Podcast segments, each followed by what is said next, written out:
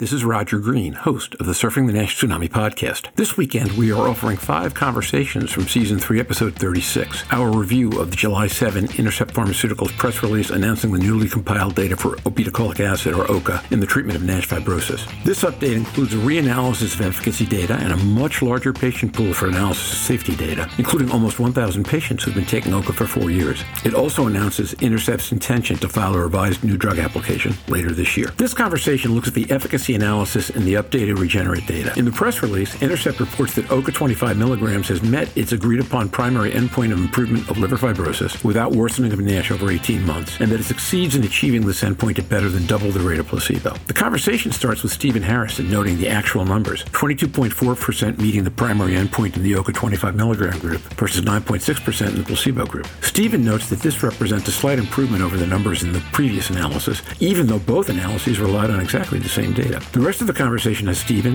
Jorn Schattenberg, Louise Campbell, and me sorting out the implication of these results for patients, physicians, and other stakeholders. Stephen concludes this portion by noting that these results should help dispel widespread skepticism as to whether any NASH drug can achieve an FDA efficacy standard for approval. With this new press release comes the realistic possibility that the fatty liver community might find ourselves with not one, but two approved medicines by the end of 2023. This would be a remarkable step forward that would create market interest, drive funding for drug development and provider education, and generally create a new, much brighter environment for NAFL diagnosis, treatment, and management. So sit back, listen, enjoy, learn, and when you're done, join the dialogue on our LinkedIn discussion group.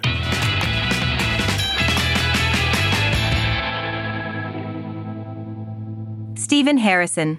On July the 7th, 2022, Intercept pressed that they announced positive data in fibrosis due to NASH from a new analysis of its phase three Regenerate study of obeticholic acid. And there were four top line bullet points that Intercept wanted to make. And I'm just going to read them and then we'll talk about specifically some of the data. Number one, the 25 milligram dose of a beta obeticholic acid met the agreed primary endpoint of improvement in liver fibrosis without worsening of NASH at 18 months. And the p value was highly significant. It was less than 0.0001. For those of you that aren't counting, that's three zeros and a one. And that was consistent with the original Regenerate analysis. Point two, the 25 milligram milligram dose of obeticholic acid demonstrated double the response rate in reduction of liver fibrosis without worsening of NASH versus placebo. Number three, this data set includes larger and more robust safety database of 2,477 patients with nearly 1,000 on study drug for four years. Number four, Intercept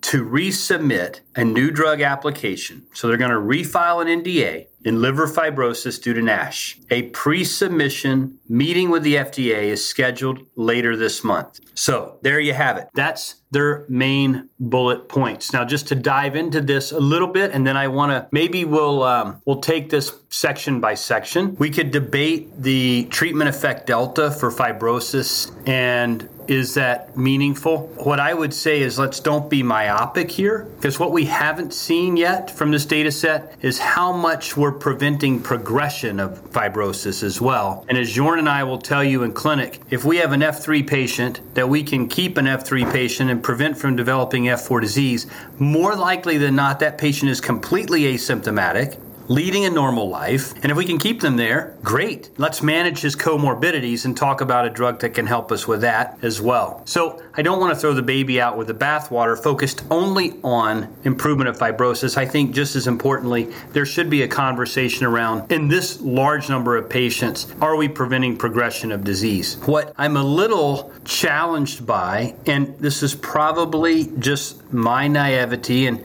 look, I don't mind throwing my lack of awareness on this out into the open, and I'm sure somebody will point out the obvious. But I wonder, you know, a significantly larger number of patients made it through the 18 month biopsy time point. And why couldn't they include the additional patients in a refiling? Instead of just looking back at the same patients and reading them a separate way, why couldn't they have added as many additional patients that had made it to month 18 into this analysis? Because obviously that would have increased the power. Now, maybe there's an obvious answer I'm just not privy to. Let me address the comment about the methodology of the read. So I commented already how they did it the first time. Two pathologists, each given roughly half the biopsies, and said, go give me the answer. And so that, that wasn't consensus. It was essentially one pathologist reading the pre and the post in half the cases, and another pathologist reading the pre and the post in half the cases, and then putting their data together. Now, if you look back to data that was presented in poster form on the methodology, and I'm reading straight off the poster the flow diagram for methodology. In stage one, each pathologist, and there were a total of six board certified NASH trained pathologists who underwent proficiency testing for this scoring system, they were allocated to two separate panels, panel A and panel B. So in stage one, there was an independent read. One, each of the three pathologists from a panel independently read four slides per patient, H&E, trichrome at baseline, H&E, trichrome at month 18, to score fibrosis stage, inflammation, ballooning, and steatosis. Then, two of the three pathologists match on a score for relative parameter, and then that consensus score score is recorded. Alternatively, if two of the three pathologists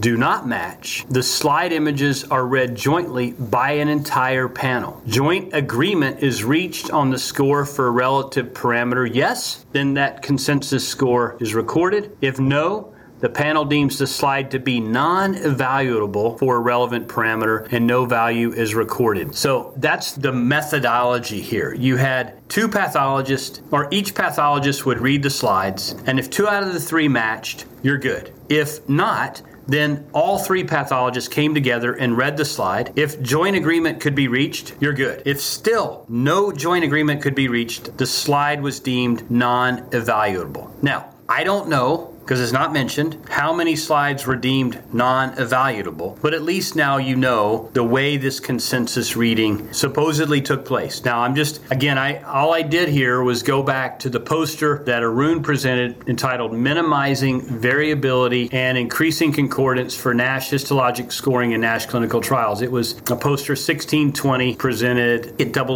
AASLD last year, 2021. So that's the way the methodology was done to my knowledge. So that's where we are. Any thoughts on that, or we, should we go to safety? Jörn Schattenberg. No, let me re- reflect quickly. I think it's important that we decide on what's shown in the biopsy slide, right? We do the biopsy, we want a clear shot answer. We can't get an answer from one pathologist saying this is F3 and the other one says this is F1. This is something that bothers me. And I think, as you highlighted, moving into a consensus, having experts discuss this, saying, have a look here, maybe you didn't take this section into account, or, you know, how do you evaluate evaluate this. Um, Um, I think this is how you do it in clinic. You got a tough case, you come up to a colleague, you say, hey, have a look. These are the labs. What do you think? You reach a consensus. So this is how, how I would do it in my clinic with a difficult case. I think this is how it has to be done in reads here, and it should reduce the noise. And I think the data shows that too. The question I'm not aware is how do the regulators view this? You've been involved in some of those discussions. And the second thing that came up, I think this is now digitalized slides. That's right.